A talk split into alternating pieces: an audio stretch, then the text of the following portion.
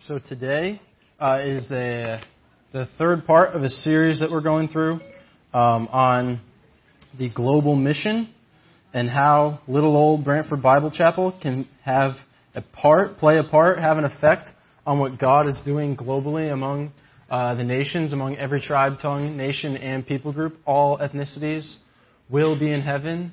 And so uh, there's a mission that we can be put on. But how do we, Branford Bible Chapel, 100 and, I don't know, 20, whatever, 100 people, uh, be a part in that? So the first week we looked at uh, what is the mission and uh, and what it, what it looks like, and then we moved to why the mission. Why do we do the mission? And that's what Tyler touched last week.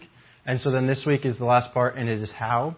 So how are we uh, going to do this mission among all nations and all peoples? Um, so uh, this is a more of a topical message, um, which is not the most comfortable for me, but that's okay. Um, I'm going to try to stay in one passage for a while, but we'll go to we'll have three points. Keep it simple. All right, three points. We're going to have one overarching point, one one big question, one overarching point to answer that question, and then three simple ways of how we do that. All right, so uh, and also too, this this is going to have two parts to it. So there's going to be like this preaching part, and then I'm going to have a slide and kind of show you a little bit more specifically of what we can do um, after. So this is also a little unique in that way. But um, so the, the the question is, how did right, how do we Branford Bible Chapel um, uh, become involved in the mission? And so the question I want to ask when we look at the Bible is, how did the people of God spread the glory of God? Right. That's what Tyler talked about last week. Is that why is the big why is to, we need to spread God's glory among the nations.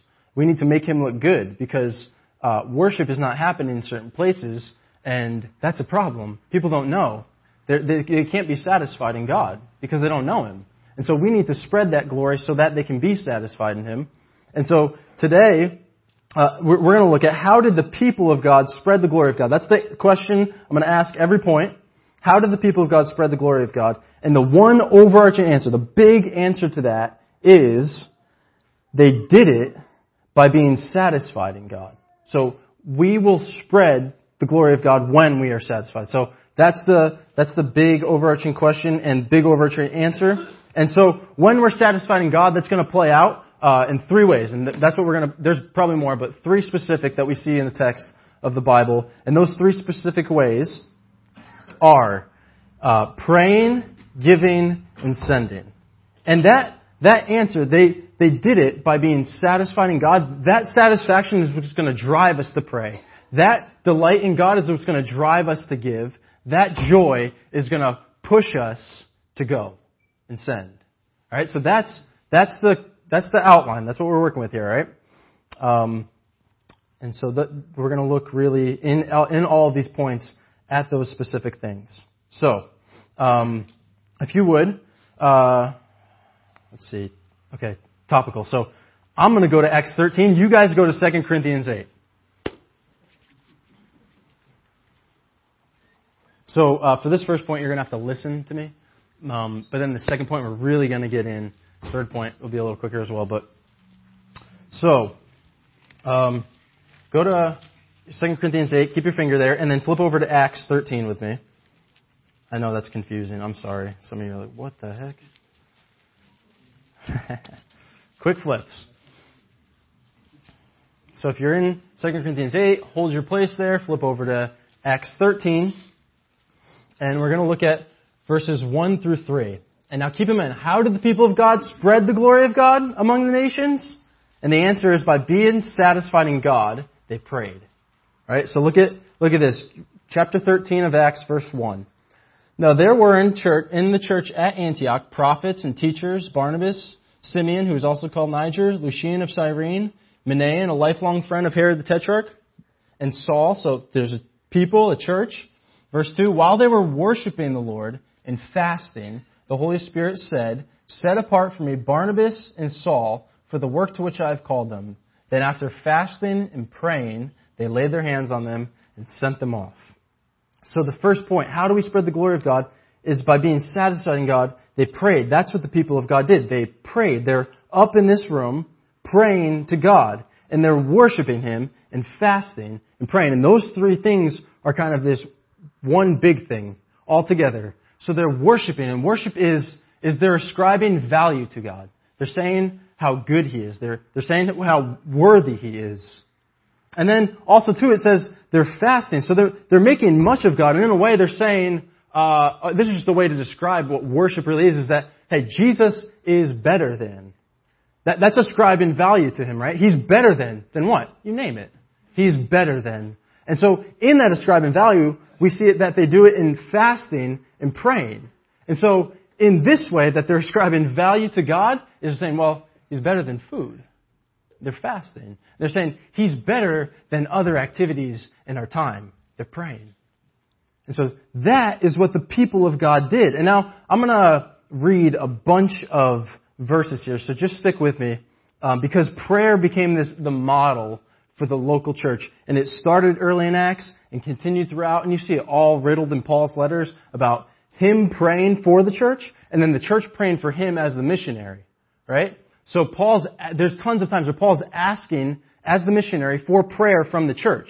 And that's our part, right? We're the church. So we pray for our missionaries. We pray for the people that we send out and that we support. So here, I'll just read these verses and just soak your mind with these as Paul asks for prayer um, Ephesians 6, 19 through 20, it says, Pray also for me that whenever I open my mouth, words may be given to me so that I will, will fearlessly make known the mystery of the gospel for which I am an ambassador in chains.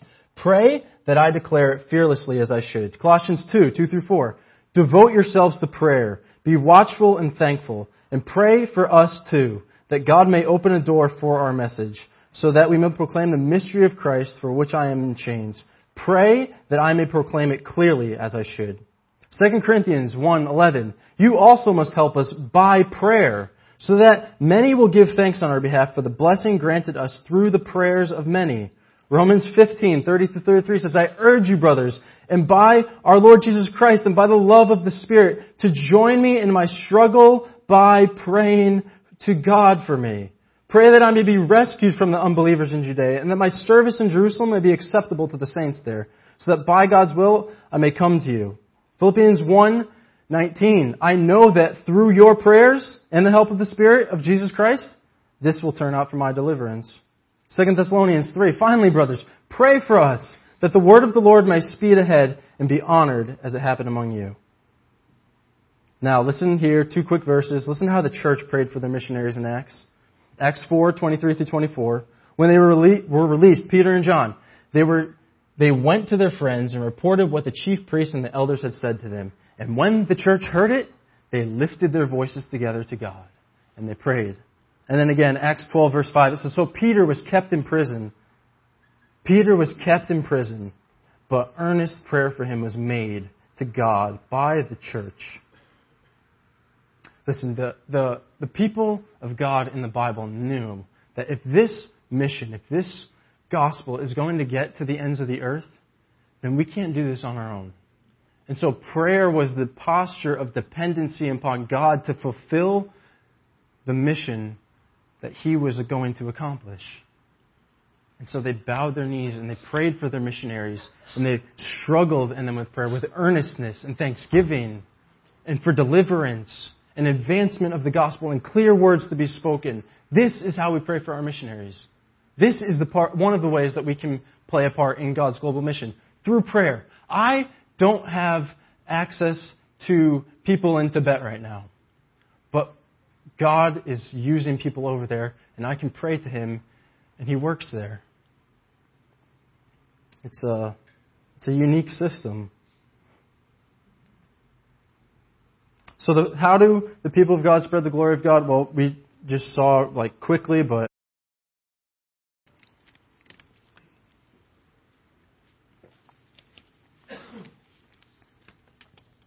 so the second point in light of the question, how did the people of God spread the glory of God? The answer is by being satisfied in God, they gave. They gave. So number two is is to give. Let's look at 2 Corinthians 8, 1 through 9. Paul says this to the church in Corinth. Paul says to them, We want you to know, brothers, about the grace of God that has been given among the churches of Macedonia. For in a severe test of affliction, their abundance of joy and their extreme poverty have overflowed in a wealth of generosity on their part. For they gave according to their means, as I can testify, and beyond their means, of their own accord, begging us earnestly for the favor of taking part in the relief of the saints. And this, not as we expected, but they gave themselves first to the Lord, and then by the will of God to us. Accordingly, we urge Titus that as he started, so he should complete among you this act of grace. But as you, as you excel in everything, in faith, in speech, in knowledge, in all earnestness, and in our love for you, see that you excel in this act of grace also. I say this not as a command, but to prove by the earnestness of others that your love is also genuine. For you know the grace of our Lord Jesus Christ, that though he was rich, yet for your sake he became poor, so that you, by his poverty, might become rich. This is um, this is a unique passage in the Bible. Um, one that one that even messes with my head a little bit. Uh, I, trying to wrap my mind around some of this has been uh, difficult. Not necessarily understanding like what's going on, but the implications of what happened. Um, you have Paul, a missionary, writing to a church, and he's saying, "Hey, I want to encourage you to be givers." And he he says, "I'm gonna, and I'm going to show you an example." And the example is the churches in Macedonia. So that's like Philippi, Thessalonica, Berea. He's saying, I want you to see their example. And their example, he calls it, it's, he calls it an act of grace. I want you to know about the grace of God given among you. Verse 1. But he says to them, I want you to see this example. And so, uh, really quick, just, just so we can see the point of the passage, look at verse 7. The point of the passage is that we would see the example and then imitate it in the same way. So look at verse 7. But as you excel in everything, in faith, speech, and knowledge, in all earnestness, and in our love for you, see that you excel in this act of grace also. Right? That's the point of the passage. Is that we would see the example in the Bible from however long ago when this happened and say, that is the example. That is what is set before us. Let's imitate this. And so, uh, that's the point of this, this passage specifically, but what's going on? What is this act of grace? What is this example? Look at verse 2. This is what's happening in Macedonia. For in a severe test of affliction, their abundance of joy and their extreme poverty have overflowed in a wealth of generosity on their part. So you have joy and poverty Happy, but broke. That's the recipe.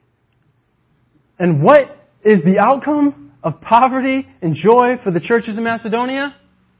A wealth of generosity. Like they didn't, they didn't have a lot of money.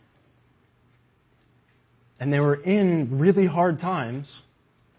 And the money that they had, they gave it. They didn't keep it. They didn't complain about the test of the affliction that was happening to them. Right? That's, that's, what, that's what my mind goes to. I think, man, if I were in a, a hard situation, first I'd be like, what the heck is happening? What's going on? But their response, so different. Their response is, it doesn't matter what's happened. We have joy in what God has done for us in the gospel. That's why he says, look at this he calls it in verse 1 an act of grace. This is stunning and extraordinary to say the least. An act of grace. This is not natural for them. They saw God's grace.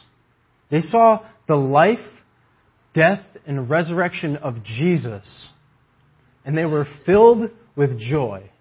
And that joy was better and greater than their poverty. That joy was greater than their affliction. And that's why they were able to give. That joy is what drove them to give. That joy of being satisfied in God pushed them It's what moved them. It's what fueled them. That's why they gave. Like, that's not natural, right? This, it needs to be an act of grace for us to give like this. We need to be satisfied in God, find this joy in Him. That's what makes us give like this. It's like, it almost like when you, when you really think about it, that's what I'm saying, this messes with my head. Like, that seems too extreme. Like, they had good human reasons not to give, correct? Good, good ones. But that didn't stop them because joy. And so you, people are maybe looking at them just going like, what are they doing? That's crazy. I think of, um, I used to uh, landscape before I started working uh, in my own business and um, uh, there was tons of like old ladies that I would uh, mow their lawn and they would have me come and do like side jobs and uh, whether it was gardening or sweeping their front porch of cobwebs or uh, going grocery shopping for them. Uh, there's this one lady, Mrs. Ewer, uh, and she was so nice. She would, oh, she was so nice. Oh, I'm Anglican. Praise God. You're wonderful, young man. And she was just so nice. All every, I mean, every day when I'd see her, she would say that. And like, and just totally honest. That's how she was. And uh, she would have me uh, go grocery shopping for her sometimes because she couldn't drive anymore. So I would go grocery shopping. And now, don't. This isn't a pat on my back. I, she paid me, so You'll hear why. Um, she would she would pay me. So I would go grocery shopping before, get her all her stuff, come back, and uh, she would go in, get her money out, and she I mean like stacks of money, like crazy money. Like if I were an idiot, I could take advantage of her. And so she would come out with her money, and she she would give me money to go grocery shopping, like 80 bucks or whatever, and I come back, give her the change, here's the receipt, and then she would say, okay, how much do I owe you now? Like, ah, whatever, like it doesn't matter. And she'd she'd say, how about uh, how about a hundred dollars? One fifty? You want one fifty? Two hundred? I got two hundred here, honey. Take the two hundred. I'm like, listen, two hundred? That's that's a lot of money. Like that's not uh, that's not worth it. She was a little crazy, right? She was getting old. She was maybe it wasn't all there, but she was a little bit crazy. And so she, no, just take the. I'm like, fifty bucks is enough, let alone a hundred. Like, you don't need to give me that much. Um, but I use that example because she was giving uh, more, much more than what human standards would say is acceptable, right? She was giving exceedingly more than what anyone would say is, is the right amount. Correct? 150 for doing the groceries? Yeah. That's way more than, than I was supposed to get. She was a little crazy. Like, maybe maybe we need to be a little bit crazy. Maybe we need to be a little bit crazy with our money for the gospel. For the sake of people among all nations coming to know him. Maybe that's it. The churches in Macedonia looked a little bit crazy, but they had joy in poverty God's grace on their lives, the ever constant cross that puts us in right standing with God forever, is what made them joyful. The gospel, eternal life in Christ, is what gave them joy. And their joy in that grace made them give like they were crazy old ladies losing their minds. Take a risk. Maybe we need to be just a little bit crazy, just a little bit with our money.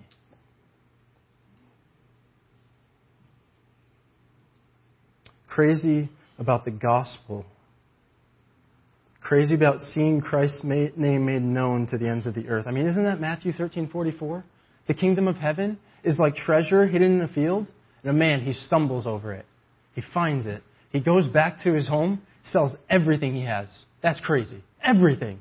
All of it. Why? So he can buy that field. And it says that when he sold all his possessions and his house and his money, when he got rid of all of it, says he did it in joy. It's Matthew 13, 44. You can look it up. He, did, he went and sold everything in joy because he wanted the field. Why? He's got a hunch. Something in that field. So we need to, to, to get this joy, to, for us to, to get this type of joy, we need to see what Jesus has done for us in the gospel. Look at verse 9 of Acts, or of uh, 2 Corinthians 8. Verse 9.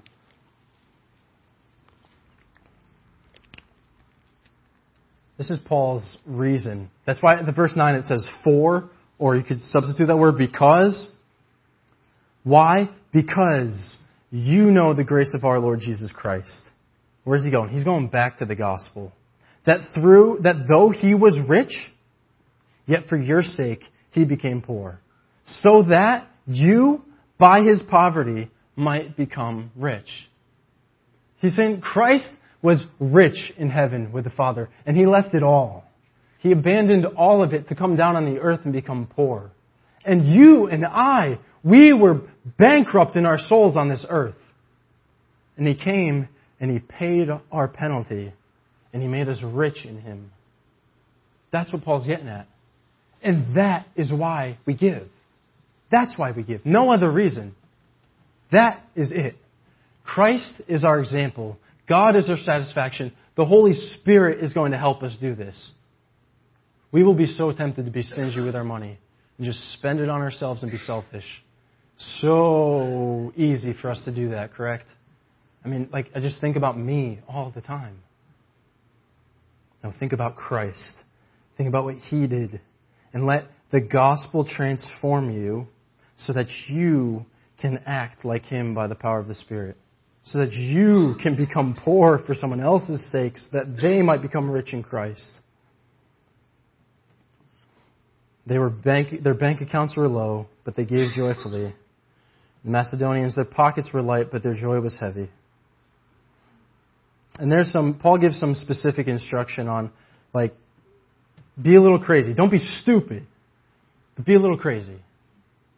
And in verse 12, he kind of gets at that. He says, For if the readiness is there, it is acceptable according to what a person has, not according to what he does not have.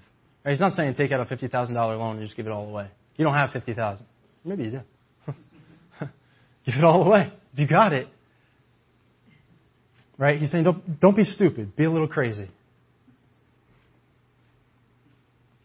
And so I want us to think too, because they didn't just give just money, right? It says, look at verse 5. It says, In this, Paul says, not as we expected, but they gave themselves first to the Lord, and then by the will of God to us. You get that? That was the pattern. They didn't just give their money, they gave themselves. They, they became so delighted in God that they said, Take all of me, not just my money, take all of me. And so, I just want to say this too, especially if you're a visitor here. Like, I'm not up here trying to uh, take your money, or there's no offering after this or anything like that. And if you go here, you know, like that's not what we're trying to do. Um, and the reason why we're not like that is because God's not like that. Like God doesn't want your money. Like he he does not want your money, nor does he need it. And if God doesn't want your money, then, then neither should we. But what God wants is more than your money. He wants your heart. Because when He has your heart, He's got everything. He's got your money. He's got your lifestyle. He's got your family. He's got your house. He's got your possessions. He has all of it. And all of those things are in control. He's in control of. So He doesn't want your money. He wants your heart. So, like, if that is true, which I really believe it is, and I don't have all the time to point it out to you, but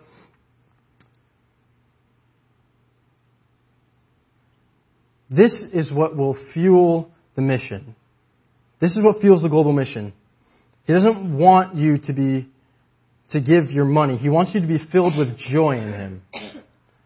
This is what fuels the global mission. This is what fuels God being glorified in your life.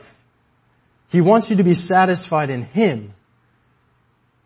This is what fuels giving that makes God look good. So, like, understand this. If you and I want to be a part of God's global mission among the nations, like, I, that means you don't have to have a lot of money or resources. You don't need power or position. You just need joy. That's it.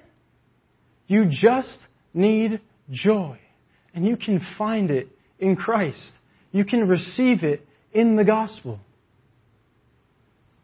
That's amazing. I don't need a lot of money to be a part of what God is doing among the nations. I just need joy. The Macedonians did not have a lot of money. No, they gave themselves, and that's why they were able to give in poverty and affliction. They gave themselves first to the Lord. So, like, but think about that. Like, do we think in that type of box?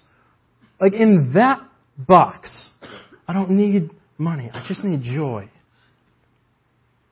You just need a heart and mind that has been really affected by what Jesus has done for you in the gospel.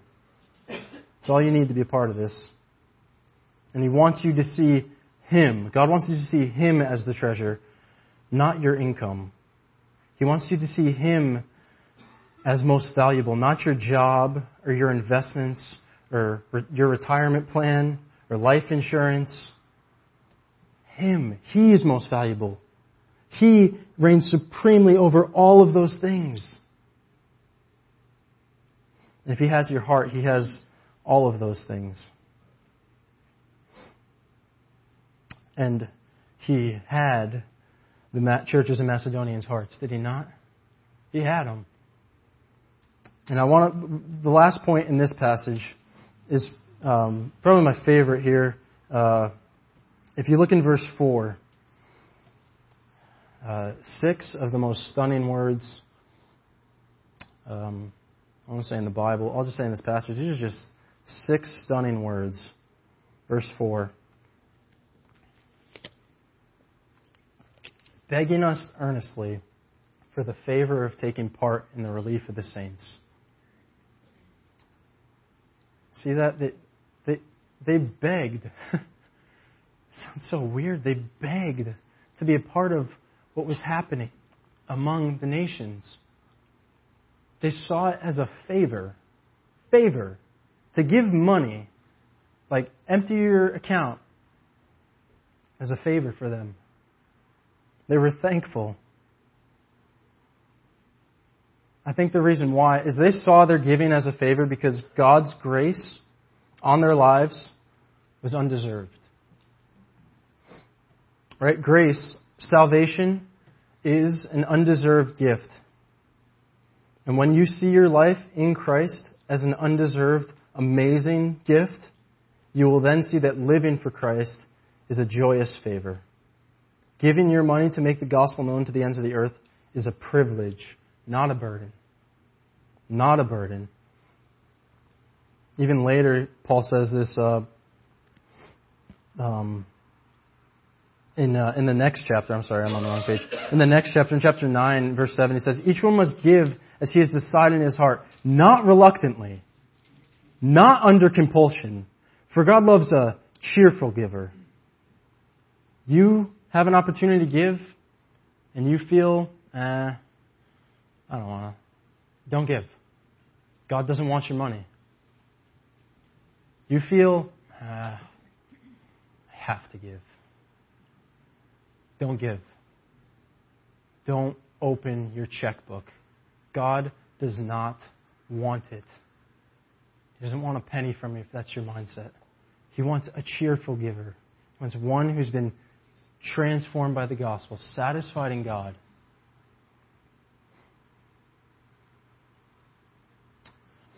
And these people saw it as a privilege, right? Like, think about this, right? Think about, think about their position for all of eternity now. Because they did this, because they continued in this, this type of giving and this type of support for the missionaries going globally to the nations, for all of eternity, the churches in Macedonia will be a part of what God did among the nations forever. Forever. Forever and ever and ever, they will have played a part in God reaching people from every tribe, tongue, and nation. All the people groups are going to be reached. You read Revelation 5, they're there. And these people got to play a part in it. It was a, it was a favor for them. It was a privilege. I, when, um, when uh, Johnny, Johnny was 12 years old, uh, there was a, there's a baseball team that went to Cooperstown, New York.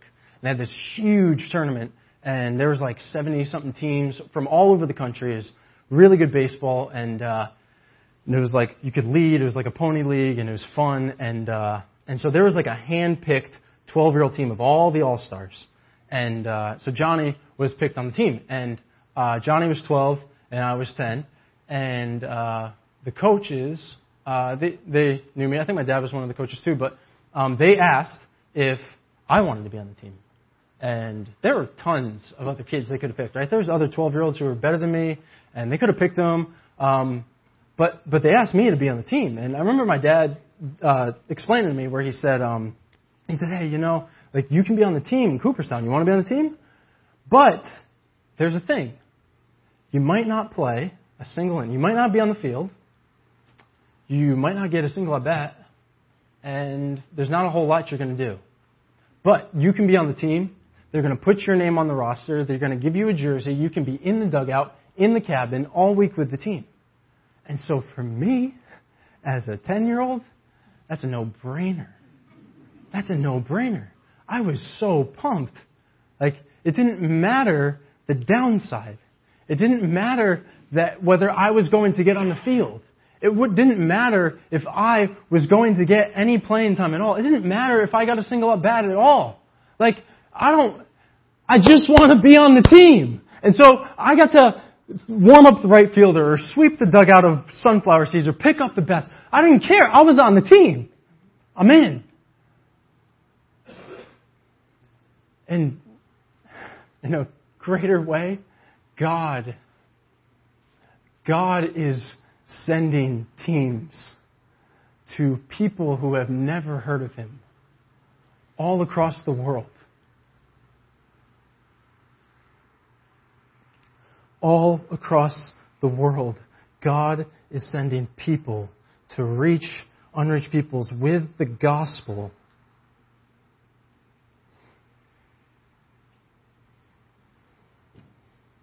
And we get to be a part of the team. We have a role to play. This is not a burden in the least. This is a privilege. We get to be on the team for all of eternity. They will be there, and we can be a part of this through praying, through giving, through sending and visiting and supporting our missionaries. We can be on this team. And yes, there may be downsides to it. Like you might have to give up some money or, or maybe you don't have that vacation home in Florida that you've saved up for. Or maybe your retirement plan isn't as big. Maybe it's not like this luxurious amount of money. Or maybe it's not, you don't get to get the, to drive the car that you wanted your whole life. Or the, the addition in your house. Like maybe you don't get that stuff, but you get to be on the team. You get a part in this. All of us do. God has picked us, He's chosen us to play a part.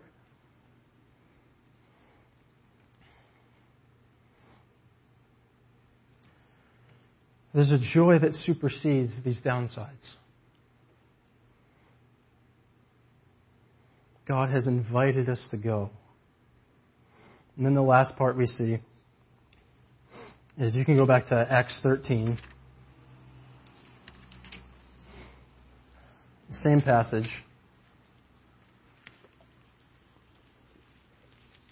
So that question, right, is how did the people of God spread the glory of God? Uh, in, in, the book of Corinthians, they did it by being satisfied in God, and uh, that made them give. And so, in uh, in this last part, how did the people of God spread the glory of God? Uh, they did it by being satisfied in God, so they went. They sent and they went. We just read Acts 13, 1 through 3, so I'll just pick up in verse 2 again. It says, While they were worshiping the Lord and fasting, the Holy Spirit said, Set apart for me Barnabas and Saul for the work to which I have called them. Then, after fasting and praying, they laid their hands on them and sent them off. They laid their hands on them and sent them off. Paul and Barnabas sent out on global mission and we see it's because they're satisfied. We looked at it earlier. They were worshiping and fasting and praying. That shows how satisfied they were in God. The Holy Spirit called them. And it was a no brainer. They went. They prayed and they went. So, how is God going to use Branford Bible Chapel?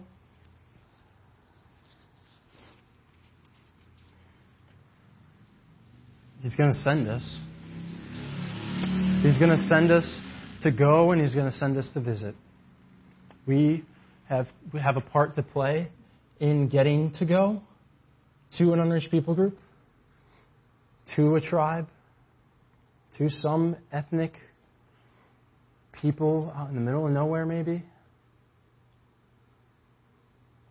Or He's going to send us to visit those who do go. So we have two ways that God can send us here as a church. And that's, those are the ways that we want to be involved. These are the ways that the church was involved.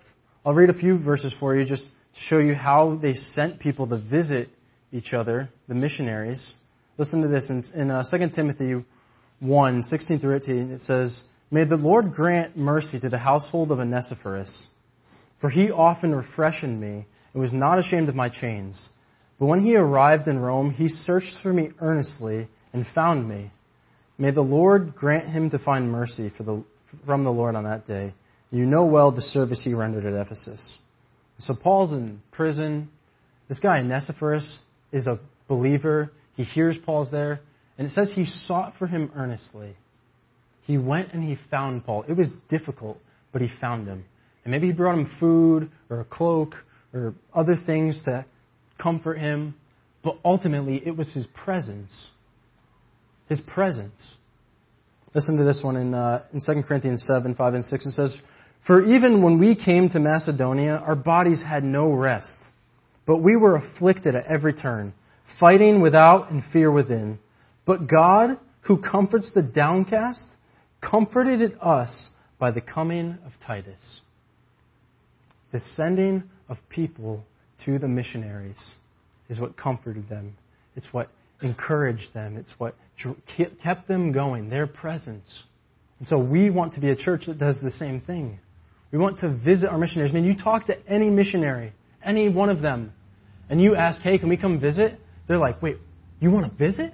Oh, oh yeah. How, like, how do we do this? Let's figure this out. That's number one. Like, your money, your prayers, those are awesome. But you want to come visit? When?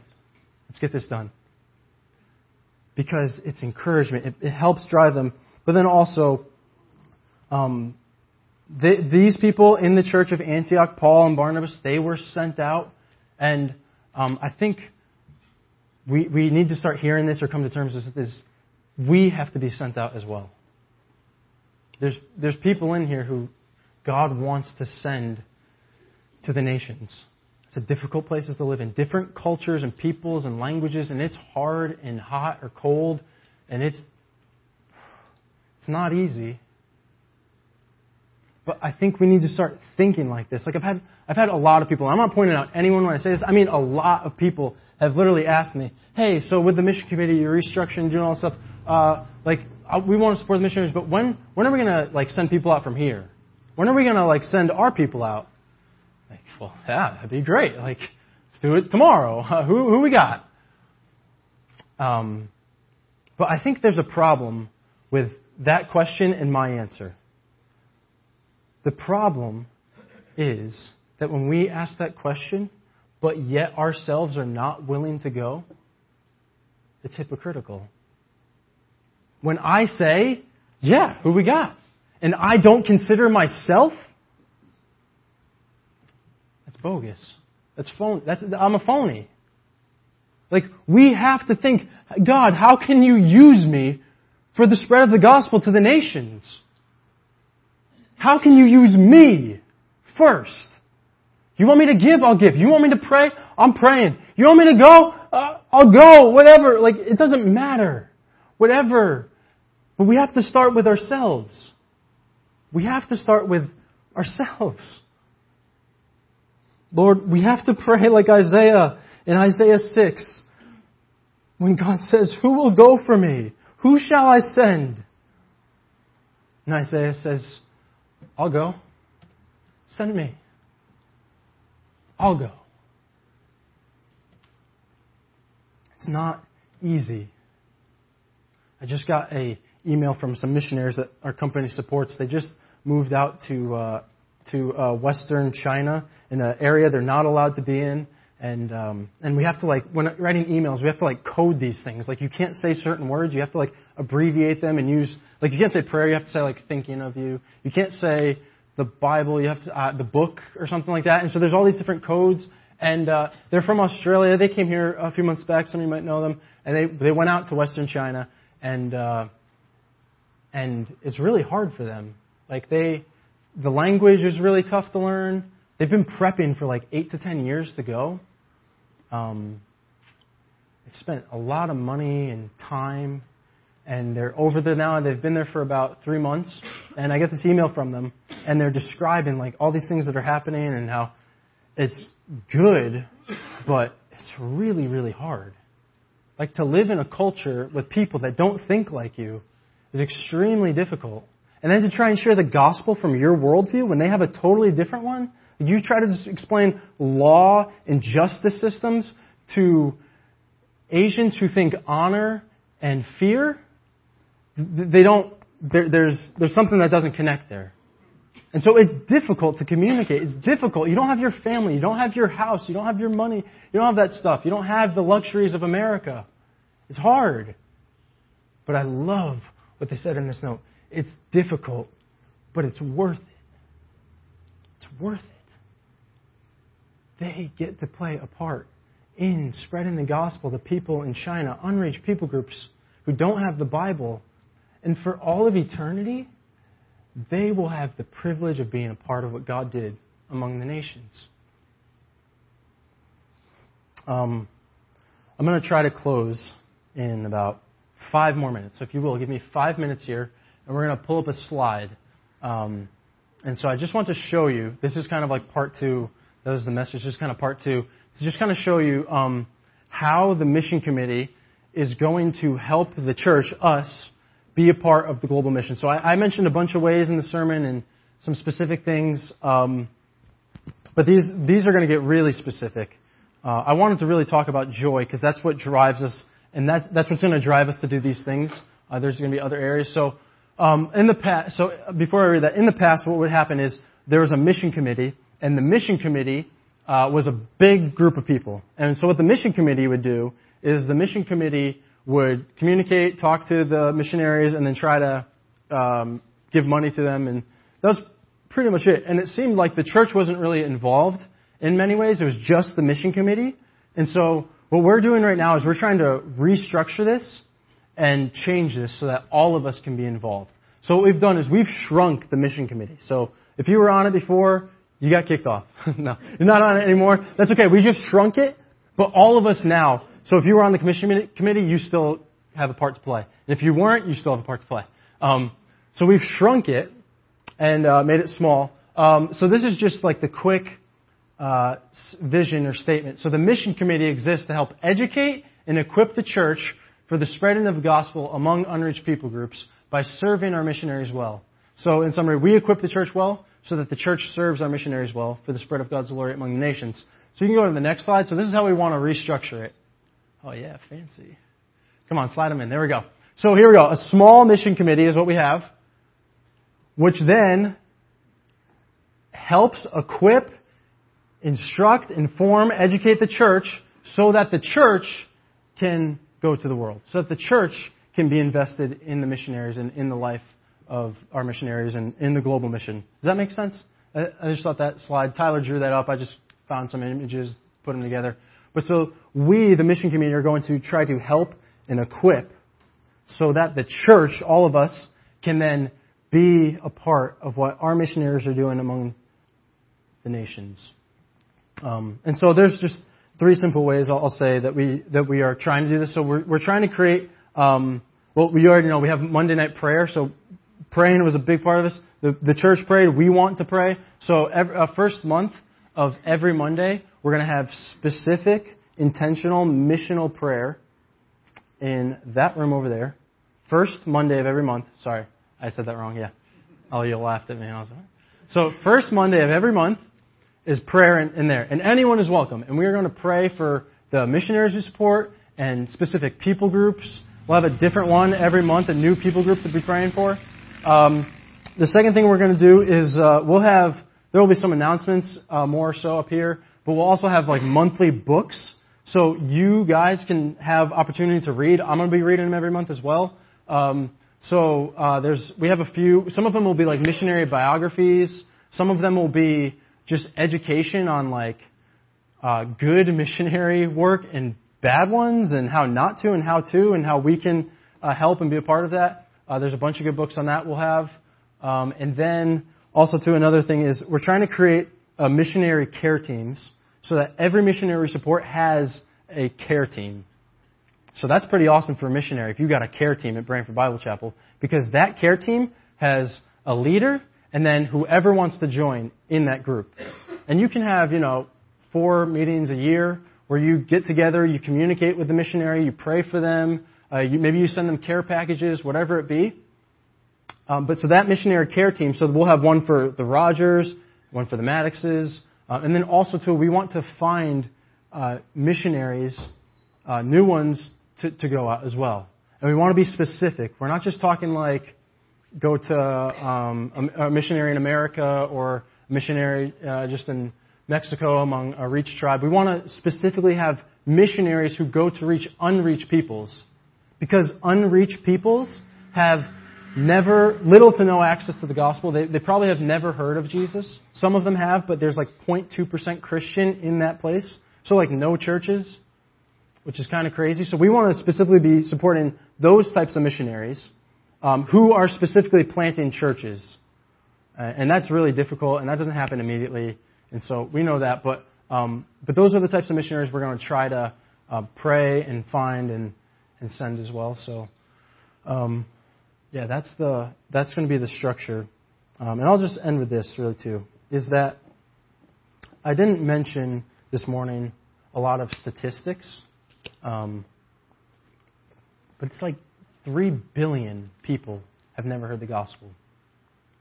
Billion, not million, billion. Like that's unbelievable. Over like 6,600 people groups have never heard the gospel. Some of them don't have the Bible in their most of them don't have the Bible translated in their language. They don't have access to this joy that we talked about. They don't have it. And it can be really, really hard for us in America, in North Branford, or wherever we live, to not think of those people. It can be so easy for us to not think of them. Because we just, you know, we're just here. We're just doing our thing. We're busy. We got a lot going on, and we do. And that's fine. But we need to be specifically intentional about getting the gospel to them. Or else we won't. Or else we'll just kind of like this thing, this whole thing that we're trying to do right now will just kind of flatten out. Nothing will happen. So, uh, the, our job as the mission committee is going to be to try to really make the global mission, unreached people groups, um, the lifeblood of Branford Bible Chapel. We're going to try to get this in the, in the veins, in the, in the blood flow in the streams. And so that keep, it keeps coming up. We keep thinking about it. We keep praying about it. We keep giving towards those people. Um, and so I know there's a lot of questions right now because I didn't answer a lot of things. That is totally okay. You can talk to me after. Um, but uh, we'll end it with that, and we'll pray right now. And then, uh, yeah, that's it.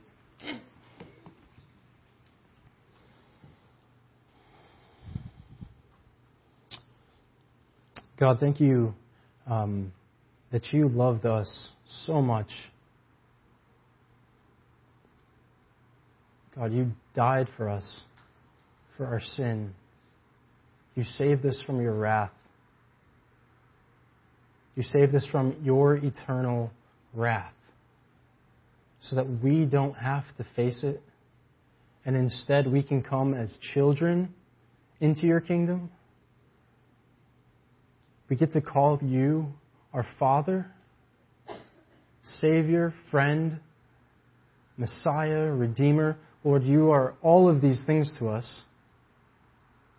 And yet there's so many people on this planet who don't know that. God, thank you so much for being so big. Because where we have failed to think of these people, you have not where we have failed to pray, to give, and to send, you have not. God, you're going to use people. You're going to use churches in America and Australia and across the world to send Christians to unreached peoples to give them this joy. God, I ask that we would look at this opportunity of you inviting us as a favor. Would you change our hearts if we don't see it like that? Make us more like the church in Macedonia. Make us more like the church in Antioch. God, take away our fears, our struggles, our stingy giving, and make us people who are willing to give anything uh, because you have all of us. Lord, thank you for uh, this Sunday specifically, and I ask that you would uh, you would continue to bring, be bringing these things to our minds, Lord, that we would be satisfied in you today. And we ask these things in Jesus' name. Amen.